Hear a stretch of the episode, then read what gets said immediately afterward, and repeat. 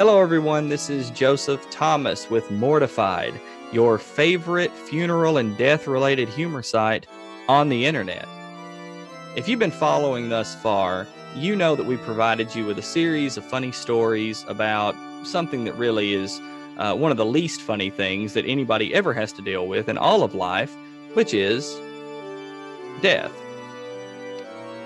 If you haven't been following along, please remedy that immediately by visiting mortified.substack.com, clicking the subscribe button, reading everything I've written so far, sharing all of those things with all of your friends, and maybe even your enemies if you don't have a lot of friends.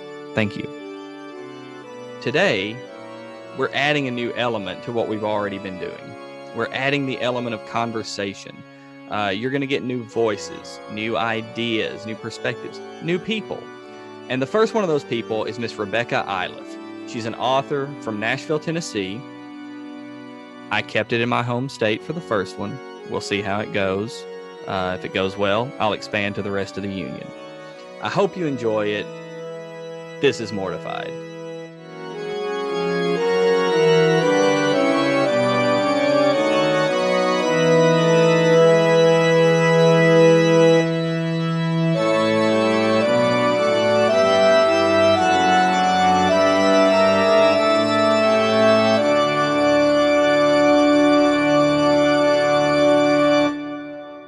Here with Rebecca Iliff of Nashville, Tennessee.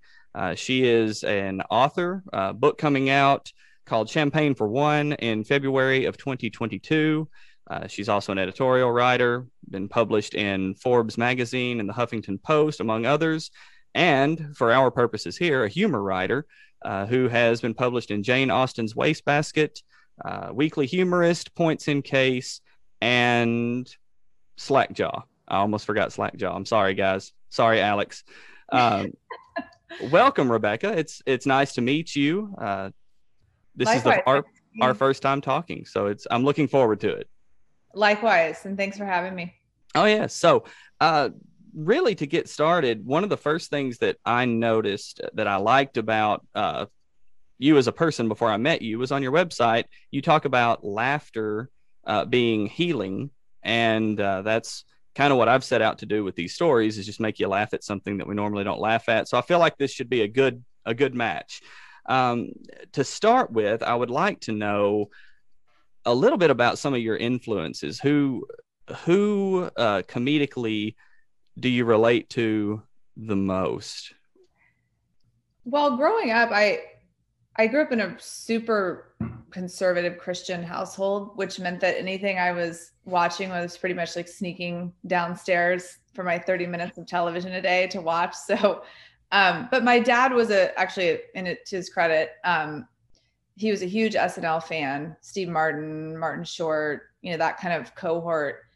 Um, so yeah, those were early influences. I think also Howard Stern, who's really, I guess, not a comedian. He's more, you know, the whole like shock jock thing. But for whatever reason, that resonated with me. I mean, this is like, mm-hmm. you know, I was like a teenage girl living in Kansas. I have no idea why that was relatable to me. Um, but you know, I always found his take on things really kind of like interesting and a little bit um, off color, which um, I appreciated. But yeah, I mean, I think other other people. Um, obviously, I was a huge fan of Seinfeld growing up. Again, I was it was a show I was allowed to watch. Um, from a writing standpoint, I think you know David Sedaris has been a big influence f- for me. Just I just love his writing, and I think mm-hmm. he's such a great storyteller. Um, and he he does a really, I would say, like unique uh, job of being funny but being poignant and very thoughtful. And he tackles really difficult topics. I don't know if you're familiar with his writing but you know the relationship with his father which is very complicated and his mother who died of alcoholism and his sister tiffany who committed suicide. It's just very like difficult um, topics that he somehow manages to make funny. And also mm-hmm. he's so self-aware. So his ability to kind of just poke fun at himself is is really brilliant um, yeah, I mean, and I love Samantha Irby. Um, I don't know if you're familiar with her, but um, she's kind of a new-ish writer. Um, mm-hmm. And then of course, like I, my favorite kind of stand-up comedians are Dave Chappelle and I love JP Sears and Ryan Long um, and Jeff Jefferies. Um, so oddly, I, I, actually do like um, Ali Wong, but mm-hmm. oddly, I don't have a lot of female comedian. It's female writers, but female comedians. I I um, am not for whatever reason super attracted to in terms of the content, but I do love Ali Wong. Right, right, and right. and it's interesting. Uh, I don't know. It's interesting that Howard Stern's in there. I don't know if maybe that's a little bit of rebellion or or, or what uh, oh. uh, given the well i think yeah he was talking about all the things that i wasn't allowed to like talk or think about you mm-hmm. know and, this, and, i just it yeah it was probably rebellion i mean i would literally sneak downstairs at like 11 o'clock at night and turn on howard stern like very quietly um yeah it's weird but but uh, but it it appealed to you and uh and has influenced you and and it sounds like a good a pretty good well-rounded list you know it's not all of the same person that you just yeah. listed it's not five yeah. different versions of the same person uh, so i'm glad to glad to learn a little bit about that um, i am curious as to uh, what beyond just liking saturday night live or liking these comedians got you into writing humor because you know, it seems like you had a, I mean, you've got a good thing going outside of the humor world. Um, so what kind of, what drew you into writing humor and comedy pieces? So I think in my career, which has spanned, you know, 20 years in marketing, communications, and technology, writing was probably my actual like only skill, like the skill that I could always stand behind. And so I would just I would get roped into just writing things constantly, whatever it was. And um, and then I feel like what I love doing was taking really complex subject matter and grounding it. And one of the ways that I could do that was with humor or with kind of poking fun at something or making it light. Um, and so I I really kind of done that or have been doing that for as long as I can remember. Like as long as I've been writing, it's just my natural voice is kind of in a light way, not super academic, not, you know, reportage. It's like this very conversational uh, tone.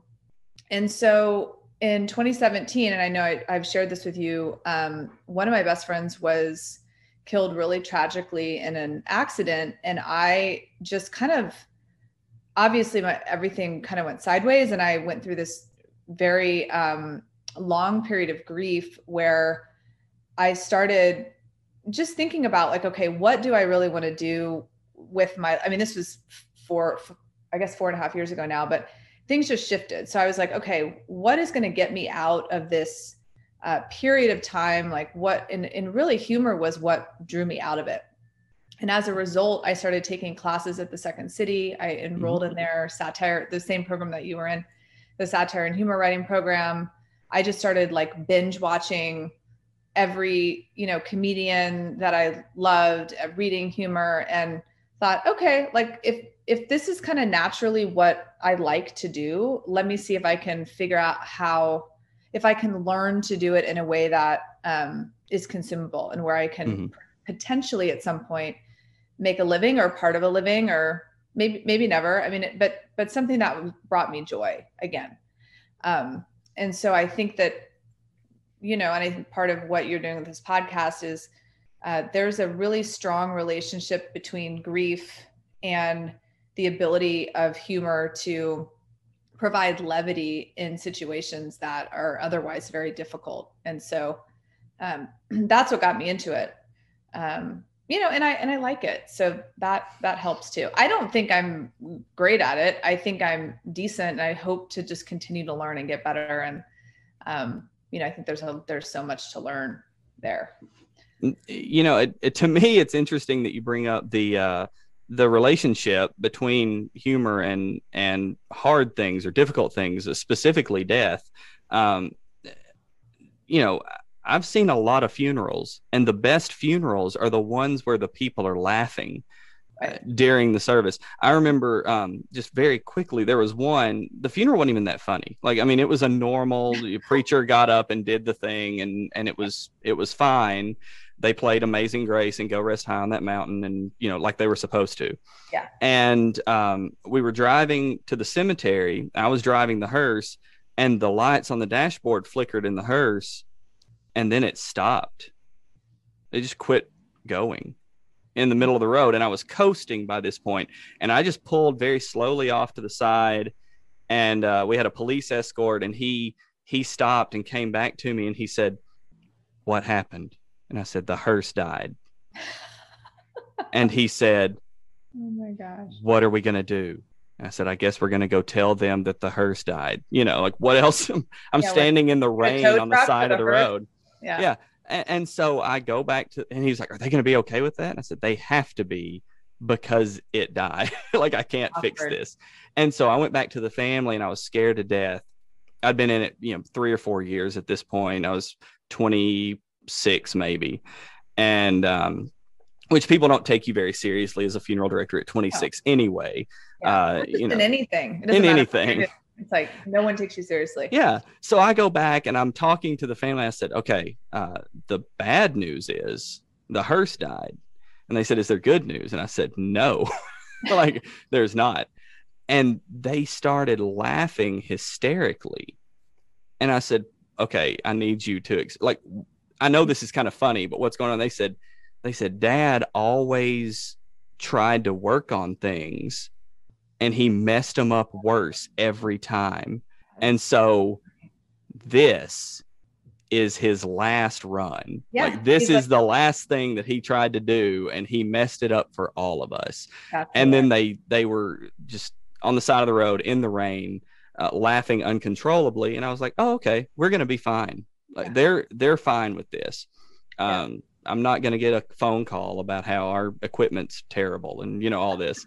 Uh, but well, it made them feel better. Testament to them too, because you know people who can generally laugh at things just are happier. I mean, oh yeah, you, yeah. you can't like take everything. I mean, obviously, serious things need to be taken seriously, but at some point, you know, you gotta you gotta figure out how to how to have levity. Yeah, at at some point something happens that you either have to laugh at or get mad about. Right. And they chose to laugh, and I was very appreciative of that. Yeah. um, so, uh, I, and obviously, I mean, I feel pretty strongly about this relationship too. Um, just because this is something that not a lot of people like to talk about. Mm-hmm. And if you can talk about it in, in, in a funny way, you open up bigger conversations. Um, uh, I know there were a lot of times I would be seeing families and I would take them into casket rooms, and nobody likes going in a casket room.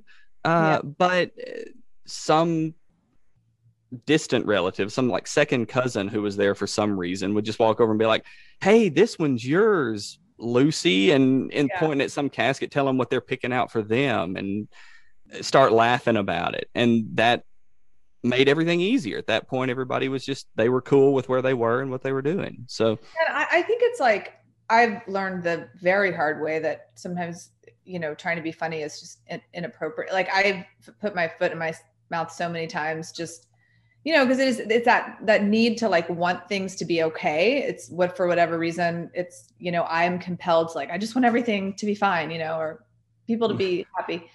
Um, but I think it's more like it's less about being funny and it's more about just you know providing some light. You know, I always look at it like the the light in the in the dark kind of thing. You know, it's and humor allows that, even if it's a like a small uh, gesture of humor or levity, it it allows that light to come in. Um, so yeah, I mean, I'm sure you have also said things that you regret just help me out here. oh yeah. Oh, oh yes. no, you yes. know, it's just you. um, yeah, I I most definitely have. Uh, my goal was always in in sitting with families. My goal was always to get them to laugh one time. Yeah. Not inappropriately, but I right. just knew that if they would laugh about something, that they were going to be okay. We were going to have right. a good experience. And um, I know there was one time this this little lady was not in a laughing mood at all and uh, she this isn't even me trying to make a joke this was just me kind of being mean um, but she she kept everything i did she would criticize every yeah. move i made sitting there writing the stuff down asking questions she would criticize and uh, I I never assumed that I knew how to spell a name right because as soon as I wrote down Smith like you would normally spell it, it would be like with a Y and Yeah, an E at the end. Yeah, and exactly. and and so I asked all the time, and so she gave me this name, and I asked how to spell it, and she looked at me and she said, "You don't know how to spell that," and I said, "Listen, ma'am, I." I don't want to mess anything up. I don't want you to be reading the obituary and see a name spelled wrong yeah. and then and then call down here and you know get mad at me and she she looked at me this is after about 45 minutes of her just criticizing every move and she said oh let me tell you if i saw a name spelled wrong i would call down and i looked up and i shouldn't have done this and it wasn't terrible but in the moment it was not great i, I looked up and i said ma'am i have no doubt in my mind that you would be the first person to call down here and let me know what i did wrong and she just went "Ugh," and got mad. And then they went to another funeral home the next time that somebody. say, did she come died. back to her own funeral, or Well- did she did she put in her will that they were not allowed to come to you? is The thing is, the next time somebody in her the family died, they went they went elsewhere, and then Yeah. the next time they came back because they weren't nice to her either because she was a mean, horrible person. yeah, exactly. And and uh, she was. Yeah, she was talking to my dad and she said, Does that young guy still work here? And he said, Yeah, that's my son. And she said, You need to teach him how to talk to people. Oh he he that's a Still- classic projection. yeah, he still gives me a lot of crap over that. Like, you need to learn how to talk to people, I mean, Joseph. you- That lady know- said so.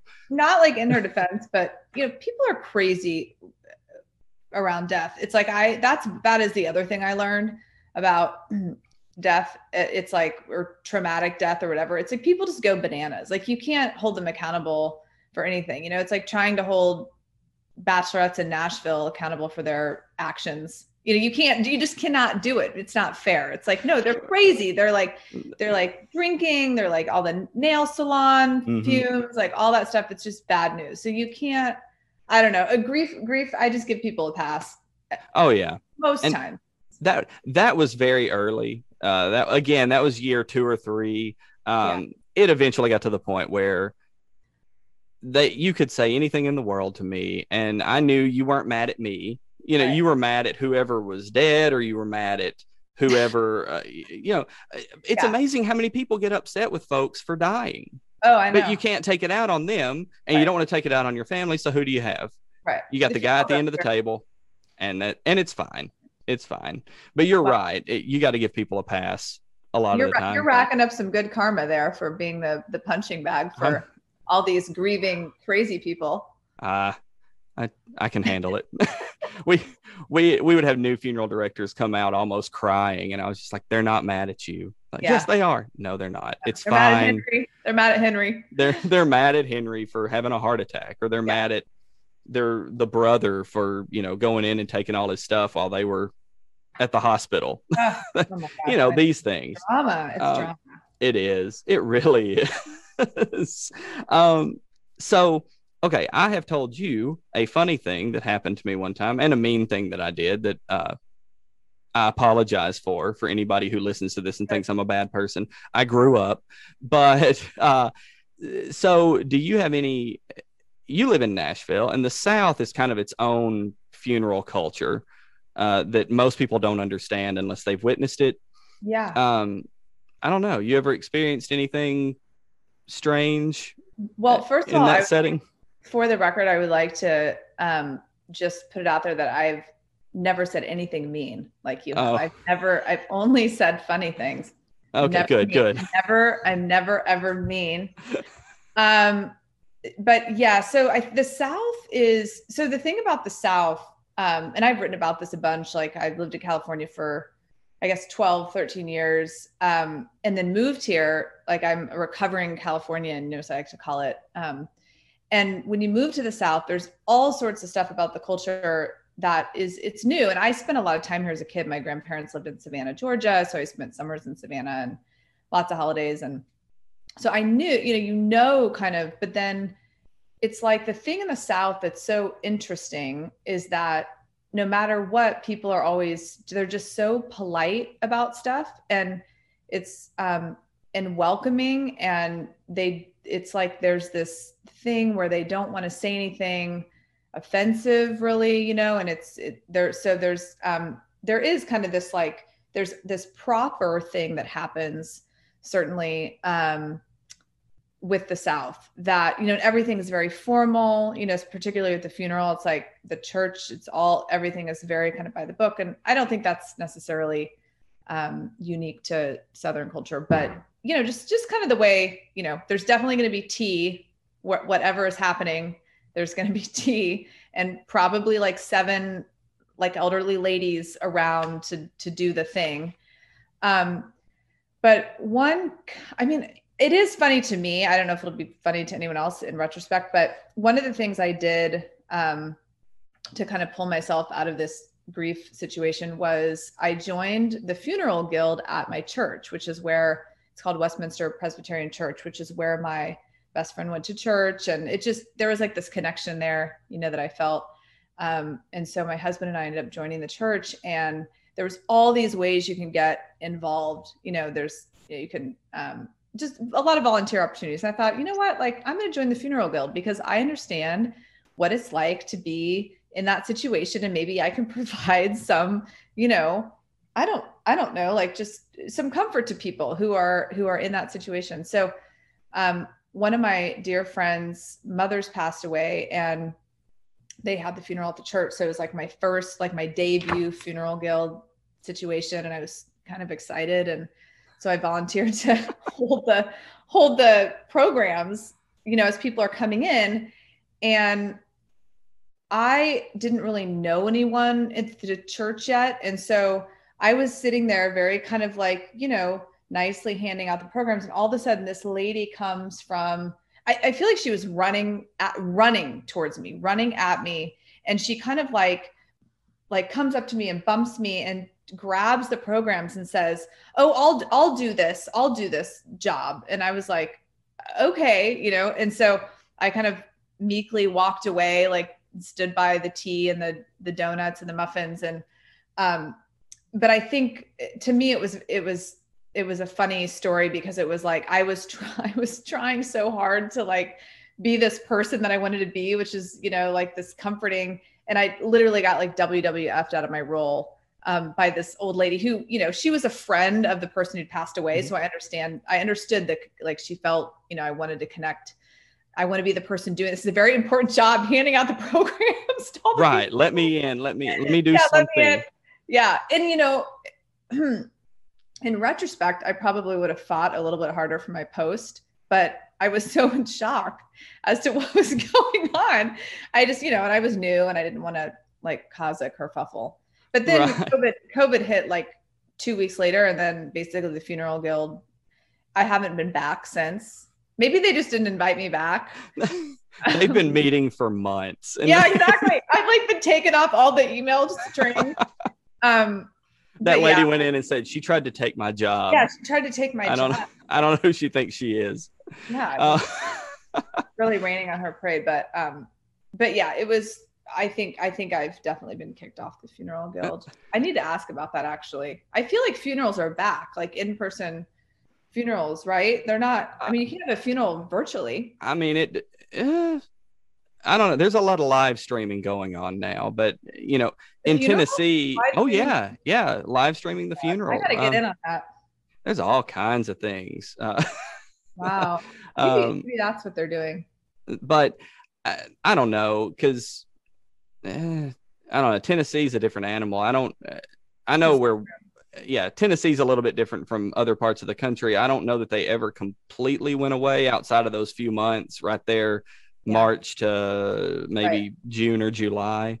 Uh, right. The way the way the state was going, I know they didn't in in our hometown or in my hometown and where we've got places they they would cut down the gatherings to a certain amount of people right. and keep them spaced out and you know do all of that but i, think they were still there um, but they did it introduced yeah it, covid was so weird because listen yeah, that's my yeah. that's my observation yes, here. It was, it was, man it was a little COVID, weird covid sure was weird wasn't it uh, so uh, but it was it was weird specifically for everybody i guess but for specifically for funeral homes because you had people looking at you going, No, I want to do this. I want to right. have this gathering.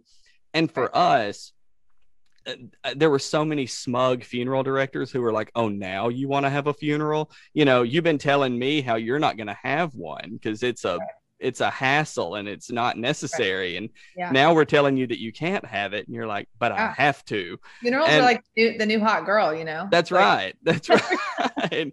they're they're just like uh, you're like, "Oh, I can't have one, but I want one now." Uh, so, but I think they're they're getting back. Um, they're getting back in uh, where people are doing more and more of them, and uh, so. But it was it was so weird. Uh, the things that came up out of it. I mean, people talk about this all the time, but you know, there's the live streaming thing, right? For a lot of things, Zoom. You know, I'm putting that in my will uh, right now. That no Zoom funeral. Like, please, no Zoom funeral. What, if that is my fate, like I just I can't I can't handle it. That's gonna I, am gonna put that line item in. Yeah, you, you need to put a bunch of weird um a bunch of weird requests. I had I had a guy once he prearranged his funeral and in there he said uh, that he wanted to be buried within 24 hours of his death and he wanted to be buried at midnight. Hmm. Was he a vampire? Uh no, he was just it made sense when you knew him. But uh, you know, we talked. It was so funny because we talked about it for like a decade. Are we going to do this? Are we going to do this? Are we going to do this? And nobody would ever give me an answer. And uh, then the phone rang one day, and they told me that this guy had died. And I knew immediately. You know, we all knew what he wanted. I hung up the phone. I turned around and said, "Okay, are we burying this guy at midnight?" No answer.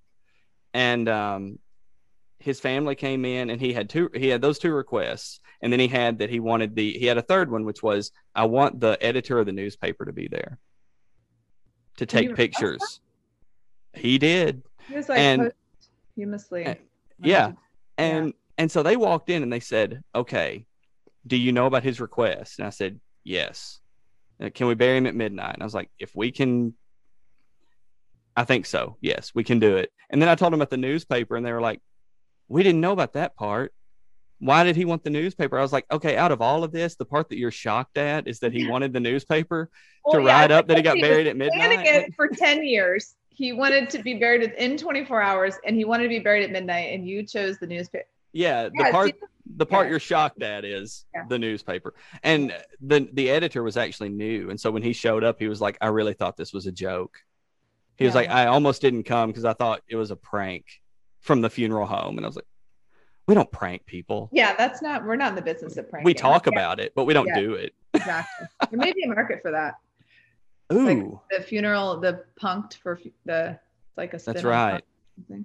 Get Ashton Kutcher in on this, and we'll we'll do funeral pranks, but at actual funerals. Um, oh my god! No, let's not do that.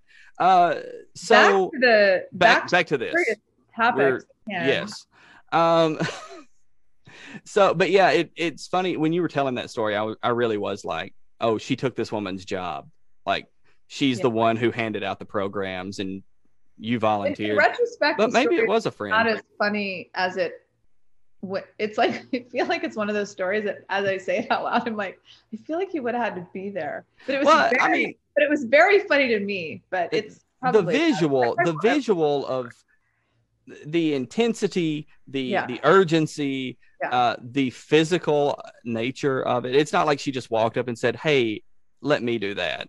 No, she did not. No, she like knocked you down and manhandled me and robbed, yeah, robbed the program. You knocked over candles and set the sanctuary on fire. That's isn't that what happened? Yep. That's yep. it. That's it. Better. Maybe the by version three, the story will actually be worth telling because I will have practiced. Enough. That's right. We'll just keep this I, going. I'm a better writer than commentator, so I feel like this was a this. We may have to edit this out, but it was it's funny in retrospect. Yes. Uh, well, I mean, and again, again, it's it's that thing where you kind of give people a pass, and you're just like, yeah, okay, whatever. If this yeah, is what you need to do, I, well, it's also like in those mo- in those moments, you're like, I was like, okay, why am I here? Because I'm trying to do something good for someone, for my friend. Like this isn't about me, you know. Even though, yes, I like practiced, and like I showed up for like, you know, I like went through the whole thing. Yeah, I was very excited. It's not the right word, but you know, I was like, I was there to be supportive, and so, but you know, that's that's just like it was like a like a humble like a knock on my head like okay we know you're trying to be helpful but like it's not about you. So i just yeah let yeah. it go. Sometimes sometimes being helpful is not as helpful as we think. That's and right. there are other ways to be helpful. That's right. And and you got to be willing to step back and say okay yeah. I, I will help in this way. Right. i'll go arrange all the casseroles. Yes the casserole what else would be there? The um sweet potato salad the um there's more sweet tea maybe lemonade oh yeah. Lucky and maybe booze too. You know the south is like i have to say like four o'clock is like it's happy hour it's you know? time. No matter where you are which i love that part of it. It's great. So fun. See we all we learned the good churches to eat at and the ones that you didn't want to eat at. And yeah. so uh, the great thing about church services for funeral directors is when you get started the church is doing like they're doing the music they're doing everything you can just you can go somewhere else. And we wouldn't leave the premises but i would i mean we would always go out and search for where the food was. Oh my gosh this is amazing. And and uh unless it was one that you didn't eat at and then it was like no don't don't get that. It will so, make you sick. who has the best i feel like the lutherans always have good food right? See you gotta you gotta understand with me though uh ours was a, a very rural situation in west tennessee. Uh baptist I, I don't think any lutheran existed in my home county at least not in practice because there was not a lutheran church right. um there was uh there was one out in the county it was called a union church uh i'll be honest i don't even know like I don't even know uh, what war or like unified. I think unified more. Okay. Um, Slightly yeah. N- not in not in Hardin County. They're not celebrating the the Union victory. Uh, you don't know though in Tennessee. You could go like oh, five oh, no, it was wrong direction and you're seeing Confederate flags. Everywhere. Oh yeah, we got um, we have Ulysses S. Grant's uh, headquarters from the Battle of Shiloh in my hometown because the rich guy obviously wanted the union to win because he sold stuff to them. Yeah. And uh, so he he helped them out. So it was it was a mixed bag in Hardin County uh, as to who was doing what. But this was that was a good place to eat, um, and we knew we all knew it, and so we would fight for those funerals. Uh, there was one time that uh, one of the other funeral directors and I went somewhere that we were unfamiliar with, and we ate, and um, it just about made us so sick that like we couldn't shut we couldn't end the funeral we were just doubled over in pain in the foyer of the church uh, i think this is a very hoping important... hoping to survive. No i think it's a very important thing that you've enlightened people about. Like you could should do a whole like report on best churches best where food. best food um food yeah. by denomination. Presbyter- presbyterians i have to say very good food. Very good food. It's a lot of again like the i mean it's just it's the southern cooking like they love they love to cook they love to share it's like you know our church before covid had a wednesday night dinner every wednesday at church and mm-hmm. you go and it's like you're eating at a restaurant oh yeah yeah and and they pull out all the stops for the funeral food i mean they oh, they do the best dishes so you know, it's uh, this is good. Funeral crash, wedding crashers is a thing. Funeral crashing has is that a movie? Is that it should be? I, I think there's something. One of the yeah, the wedding, the like the the head wedding crasher, the kind of legendary wedding crasher. I think ultimately crashed funerals. Um, Vince Vaughn's character. No, no, it was a it was a cameo by uh, uh Will Ferrell. Oh, um, one of my. Sorry if I spoiled Wedding Crashers for everyone. Um, but I need to go back. I need to go back and brush up on my wedding crasher. I do love that movie. He he but. didn't do it for the food. Um, but that that would be the reason that I would that I would crash a funeral would be the food and like, yeah you know, the the reception afterward. It's something really inappropriate, so I'm glad I didn't go there. um, but so, I, I, do need say is this is true. I met my husband, my now husband, the day of my best friend's funeral, not at the funeral. But the reason I'm saying this is that I think that, you know, if you're open and you're like very, you know, the, life has a way of kind of doing these weird things, you know? Oh, yeah. Yeah, you never um, know what's going to happen. You never, you just never know what's going to happen. There's there's magic everywhere. There is. On that note, even even at funerals. Uh, so, uh, all right. Well, I look, I really appreciate this. I, I feel like this was a great, uh, a great conversation. I enjoyed it. I was glad to find a, a fellow Tennessean uh, who was willing to have this conversation because I feel like I do feel like we've got a slightly unique perspective on some of these things, uh, being where we are and yeah. and the influences that we have that we've dealt with. So I really appreciate it.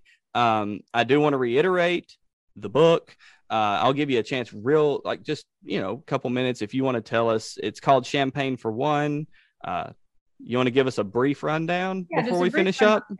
Yeah, it's going to be, um, or it is, uh, really kind of a celebration of solitude. Um, the idea being, you know, I think there's a lot of conversation and advice about being in relationships and but how to be alone is not um, something that people really want to talk about so it's a funny take. It's full of like personal essays and some satire and a, in a poem which is the signature poem called champagne for one. And it's illustrated by this wonderful nashville artist named holly mayer. Um, and she she's a she's phenomenal. Um, yeah so it's fun. It's it's light but it tackles you know tricky topics and hopefully kind of um a light, inspiring, fun way. And it comes out February 22 is the date. I think pre-sale is going to start in December. So, yeah, I'm very right. excited about that. Well, good. And everybody, look, be on the lookout. Uh, if you're unfamiliar, um, you have a website. Um, yes. Everybody go to Rebecca's, like, search up Rebecca Iliff and uh, RebeccaIliff.com. RebeccaIliff.com, yeah. just just like it should be. Uh, RebeccaIliff.com, and check out her writing. Uh, the the business and tech stuff is good. The humor is good.